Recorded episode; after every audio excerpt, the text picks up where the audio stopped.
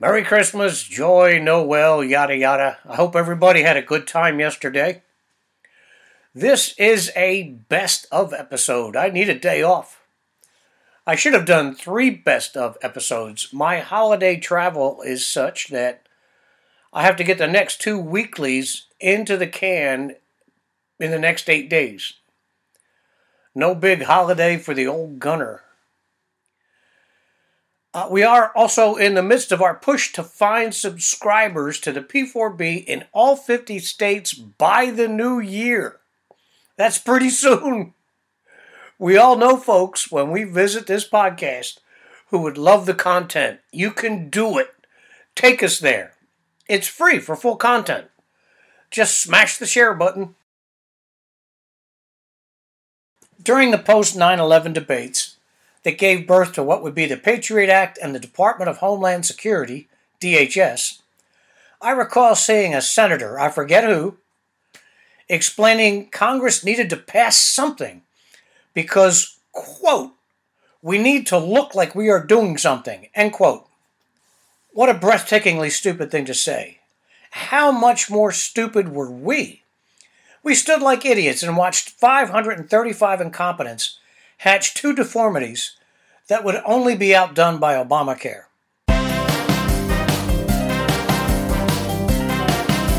Welcome to the Political Party Pooper Playbook.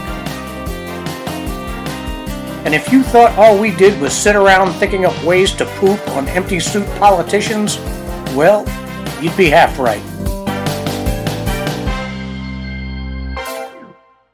This is indeed the P4B. I'm your host, the lovely and the talented Matt Jordan. Today, quick hits and national security. This includes Chapter 15 of Street Politics. This is a jam packed episode. We'll start with some quick hits and then move on to the main event. Don't forget the smattering of important links and footnotes in the text below the audio line. Last week I posted a quick hit on Ukraine.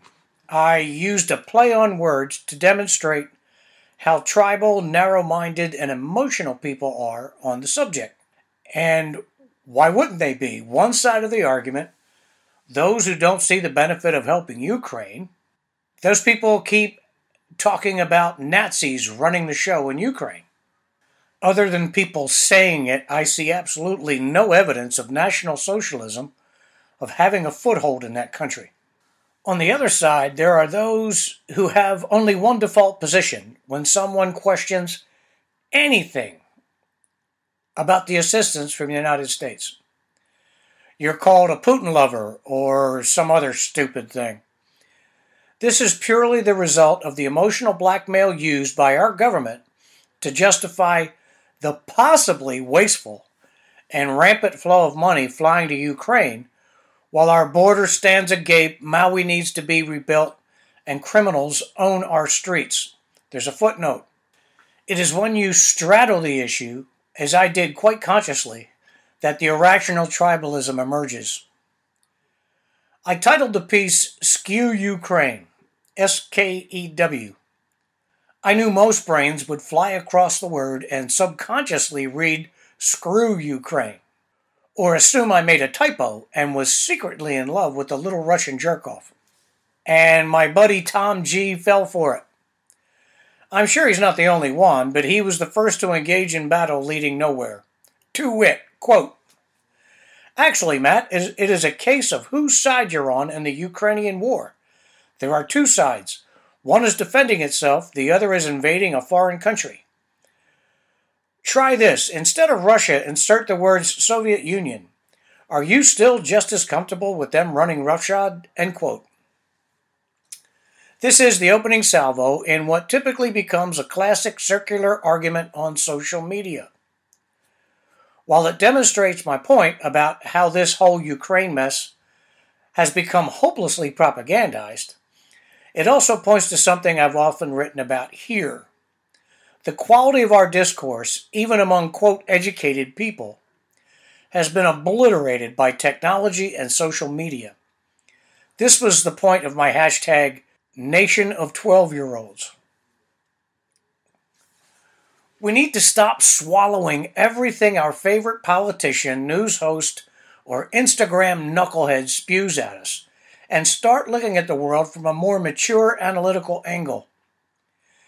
If those passionate about Ukraine hadn't spent the lead up to the war wringing their hands and been aware enough to shame the present regime into quick and early action, we might not be here right now. I proudly count myself among the pathetically few voices who did criticize the foot dragging and the telegraphing of sanctions before the war started. That's a pretty sad and empty neener neener, but there you have it. Anyway, I posted a video at the bottom of this text which somewhat demonstrates how strong we left Russia post invasion. It also speaks to the complexity of the considerations we must make. How many of the people with Ukrainian flags on their bumpers would willingly pay considerably more than we're paying for gas right now to see Russia properly punished for the invasion? And even that wouldn't be necessary if the regime hadn't gutted our own energy sector. But Europe would have been devastated by it all a celebration. The Phillies won the wild card series against the Marlins. Huzzah! I hate that word. Sam, Ron, where are you? We need to get another baseball show in the can.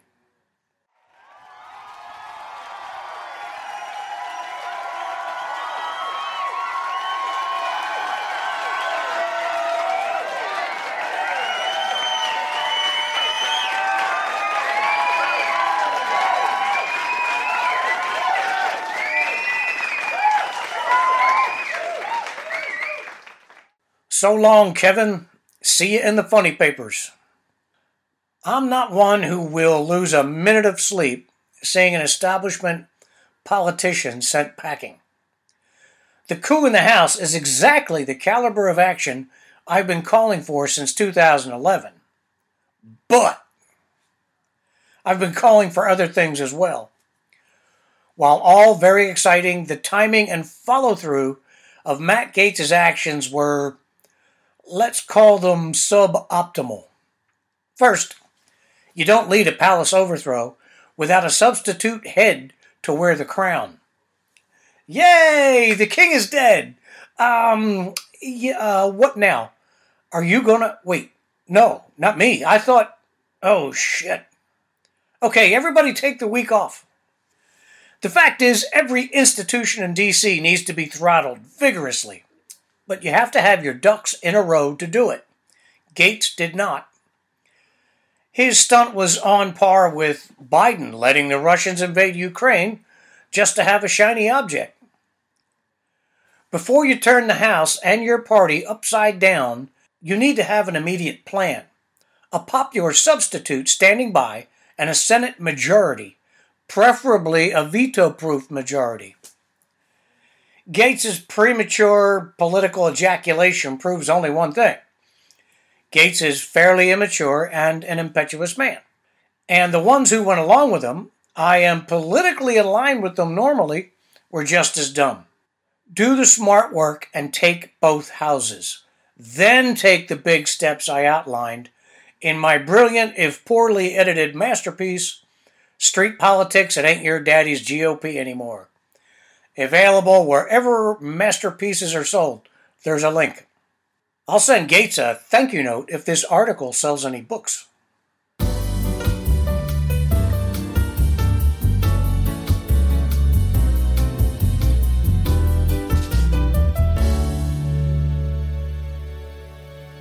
And now for the main event.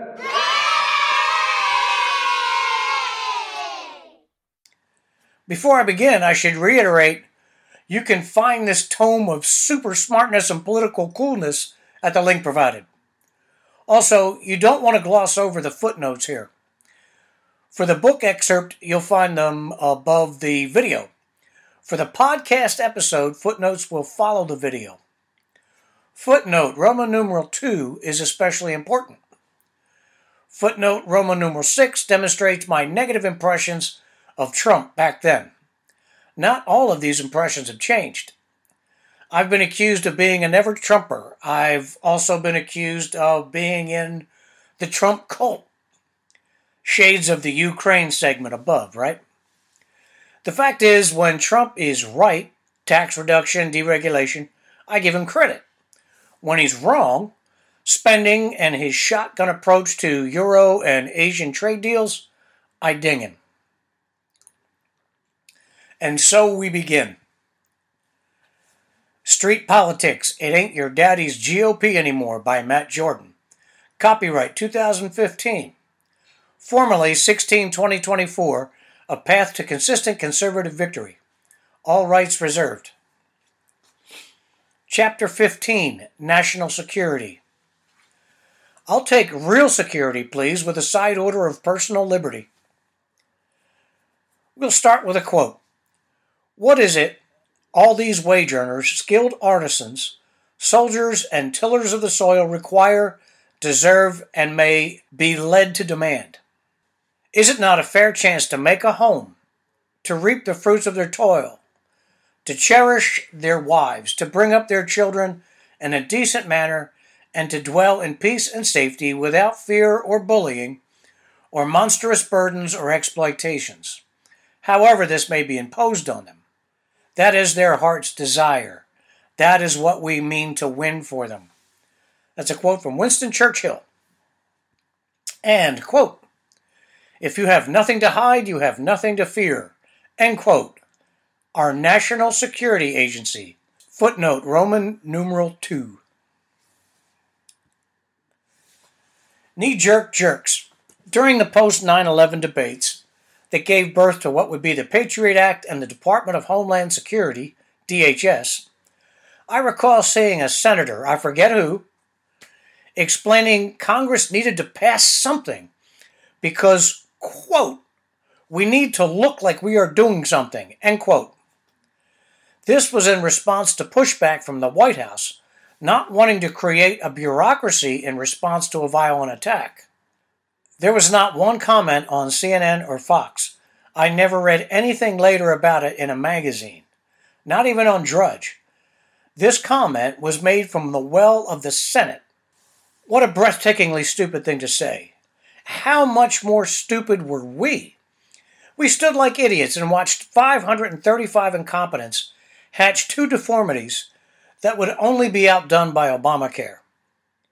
Because they wanted to look like they were, quote, doing something. In short order, Bush caved to the we need mommy to fix everything fever on Capitol Hill. First, there was the Patriot Act, formally introduced in the House by Frank J. Jim Sensenbrenner in October of 2001. It was a homogenization of the Uniting and Strengthening America Act Financial Anti Terrorism Act, and a stampede of panic button notions and whims floating around inside the Beltway after 9 11. There's a footnote. It was a massive decision taken in haste by people who, as usual, didn't read the goddamn bill. Did it really need to address the Telemarketing and Consumer Fraud and Abuse Prevention Act? Really?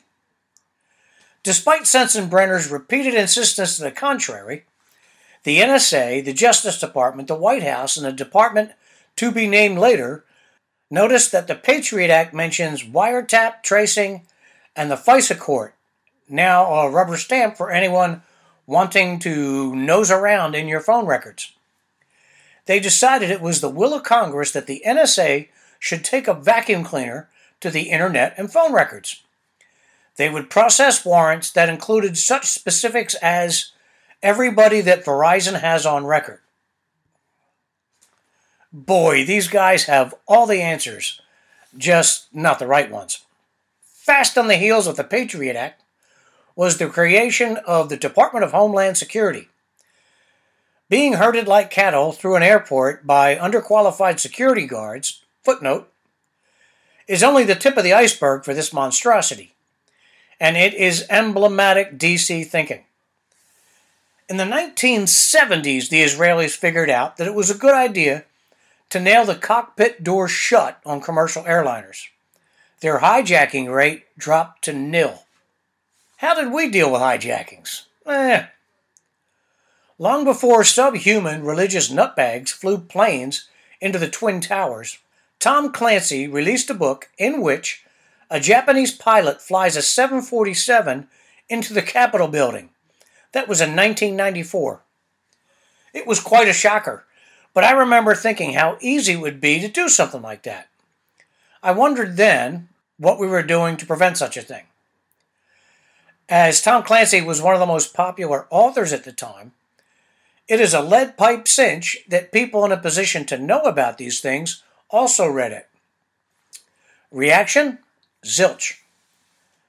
In 1995, intelligence people in the Philippines, in the Philippines, warned us that known or suspected Al Qaeda members were taking flying lessons across the United States.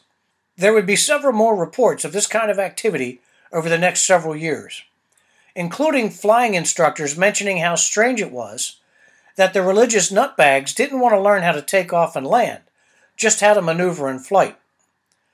Still no alarm bells. By mid 2001, the FBI was just getting around to checking out some of the reports. They would later say that they knew the subhumans were taking flying lessons, but figured they were just planning for a conventional hijacking, not a suicide mission. What the fuck? There's a footnote on that, too. Following the 9 11 attacks and revelations above, did the government get serious and drill down into the existing intelligence and law enforcement communities to root out the points of failure? Did they arrest, fire, or even demote those who allowed the attack to take place through incompetence or indifference? Did they kick ass and make basic philosophical changes to the way these communities did business? No, that would have made sense. No, what the Beltway Stooges did was create a whole new, cumbersome, and equally incompetent bureaucracy to heap on top of the existing dog pile. Not only did they not correct the basic problems within the communities, they made their management and cooperation infinitely more complex. Even the very top of the chain of command for intelligence is now a Byzantine balloon knot of overlapping responsibility. So, why the history lesson? So far, the only serious candidate to speak plainly about the mind blowing incompetence on all levels of the government is Carly Fiorina. There's a footnote. She's also one of a handful of hopefuls who have the background to take on a large, philosophically malfunctioning loony bin that is our government and turn it into something to be proud of. Sadly, she is a big fan of mass data sweeping. Rand Paul has no equal in taking on the derelict DHS system, and I believe he has the intelligence to be a superior president but he needs to get real specific about his views and intentions if he is to overcome his lack of executive experience as an image issue. I go on a lot about how we need to shit can programs that are the darlings of the left cheek of the governing class. The next POTUS must be willing to kill stupid wherever it rears its ugly head. Cleaning up the Patriot Act and fixing uh, eliminating, DHS will be a tough fight. It is popular with both military hawks and left wing statists. That alone proves me right on the overall worthlessness. But you will need the support of the public to deal with these pigs. Right now, all a commentator has to say is, well, what if we get attacked again? Then where will we be? The public is presently convinced that the DHS has been effective. Please note that all or nearly all the terrorism busts have come from tips. These tips were from foreign countries or regular civilians who saw or heard something. The data sweeps have not produced one bust. The shoe bomber, the underwear bomber, the printer cartridge bombs all made it onto airplanes. A fat religious nutbag on staff at Walter Reed Army Medical Center communicating with known terrorists, was transferred to Fort Hood, where he killed 31 people, shouting Allahu Akbar.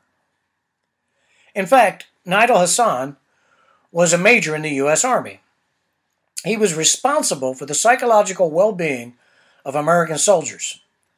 And no one twigged to the fact that he was in communications with known terrorists. They watched him doing it. This after he would inject stupid, religious, anti American rants into what were supposed to be meetings about military medicine. Good job, NSA. Good job, all you guys who worked with Hassan. Our special thanks to his superiors for their timely action. You guys really know what to do. Like the national security posters say, if you see something, keep your mouth shut, or you might offend some fat religious nutbag. Since 9 11, people have confused the term security and safety. One of the few legitimate functions of the central government is to provide for your national security. They cannot provide for your safety. There isn't enough government for that. So if you are walking through a mall or boarding a plane thinking that the DHS is on the job and has your back, think again. In the first paragraph, under the heading quoted at the beginning of this chapter, the NSA says our value is founded on a unique and deep understanding of the risks, vulnerabilities, mitigations, and threats. Domestic surveillance plays a vital role in our national security by using advanced data mining systems to, subquote, connect the dots to identify suspicious patterns, end quote. Well, the NSA, the CIA, the FBI had pretty good stuff before 9 11. The NSA is always decades ahead of the rest of us in terms of technology. But they couldn't connect the dots between a very realistic and popular storyline and years of low tech tips about terrorists right here in the United States. They blew it then, and they aren't much better at it now. Don't get me wrong. If something were to happen, say a bomber using what looks like a box of Cap'n Crunch and a Fitbit as a triggering device, blew up a comic book convention, and you got whacked, you can rest assured the NSA would collect all the data AT&T had available on the guy. The DHS would also then make policies to look for shooters or bombers that fit that killer's profile. We'd never see another box of cereal or electronic wristband on an airliner or in a mall again. So there. But since we'll likely not get a match on that again, the NSA and the DHS will be left to react to the next killing after the fact. But hey, be thankful there is a whole cabinet level department devoted to following up on one killing after another. It is possible that someday a weird phone conversation will be picked up at precisely the right moment, and a major professional terrorist plot will be foiled. But you can't build a strategy on that. And such odds are not a valid reason to dig into the personal lives of every citizen. Whether you are a private citizen or aspirant for higher office, you have to look this stuff hard in the face. The DHS was an elaborate and expensive piece of theater designed to make you think the politicians were at the switch after 9 11, even though they weren't there one second before. Its creation has also added deleterious red tape to the already overbloated law enforcement and intelligence communities. One of the keys to good intelligence collection and analysis is knowing what you don't need as well as what you do need. Too much information muddies the process. Massive NSA data sweeps have one and only one purpose to collect and store as much information as is humanly possible on everyone for future use. It will be used either to find interesting facts about killers after they have killed or for powerful politicians to destroy you and or your character if you make life inconvenient for them. There is no other use for it at all. In order for collected data to be timely and actionable, it would have to be much more discreet and come in much smaller focused packages. So, my challenge to candidates and handlers is to talk to experts in the field. Avoid the government lackeys. Honest experts can verify what I'm saying. Continue your elementary school civics lessons, teaching people the value privacy holds for them. Teach them the potential costs of losing that privacy. DHS as a totalitarian tool. Totalitarian tool. Say that 10 times real fast. We can go a step further. Why does the DHS have urban assault vehicles and billions of rounds of ammunition? All types of ammunition. In the event of war, agents from the DHS are not going to be loaded onto C 17s and sent to the front. How might history answer this question for us? Well, in the early 1930s, FDR was busy prolonging the Great Depression by making lots of busy work programs along with other statist policies to grow the size of the federal government. One of the programs was called the Civil Conservation Corps, the CCC. This was a national organization of mostly men formed into military style organizations and shipped hither and yon to build dining halls and walking paths through our national parks. It oozed national pride and propaganda. If you visit the Gulf Islands National Seashore, a national park, in Ocean Springs, Mississippi, you can walk on the remnants of one of these paths. At the turnaround, you'll see a faded photograph of the CCC on display. It is a picture of morning muster. These men are formed up in uniform in platoon sized groups. For Ma and Pa Kettle, the explanation for having the CCC was that men needed work and the national parks needed roads and paths. So we created the CCC. But that was not the main reason for its inception.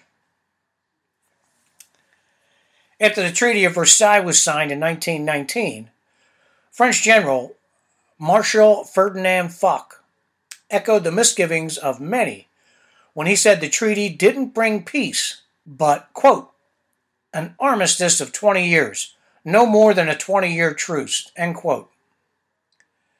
Everyone, with the possible exception of Woodrow Wilson, knew that another major clash of nations was an absolute and most countries went about preparing for it. By Roosevelt's lights, as it was with German thinkers, the upcoming war was going to be a war of mobility and supply. How the hell does one train for that? Simple. Do it. The CCC did create some lovely fixtures for us to gawk at to this day. But they were the training ground of future strategists and logisticians. That was the primary mission to learn how to organize, feed, house, and move hundreds of thousands of men and their equipment for large scale endeavors. The CCC was an experiment in wartime logistics and a very good one. But again, the DHS is not going to fight in a foreign war. What are they training and equipping for? I'll ask again. Why does the DHS have urban assault vehicles and billions of rounds of ammunition. Why is the NSA collecting everyone's communication data? What battles or uh, contingencies are they modeling? And cui bono, who benefits? What can the governing class do with such instruments? Render itself invulnerable? To whom? If you are going to shrink the size and reach of government, and yet you allow this kind of intrusion into our personal lives and this kind of contempt for citizens, you are full of Shiite. Be sure to use all the buttons at the top and bottom of the text. We live and die by the share and subscribe buttons. Send inquiries to River Productions at gmail.com. Thank you very much for joining us today.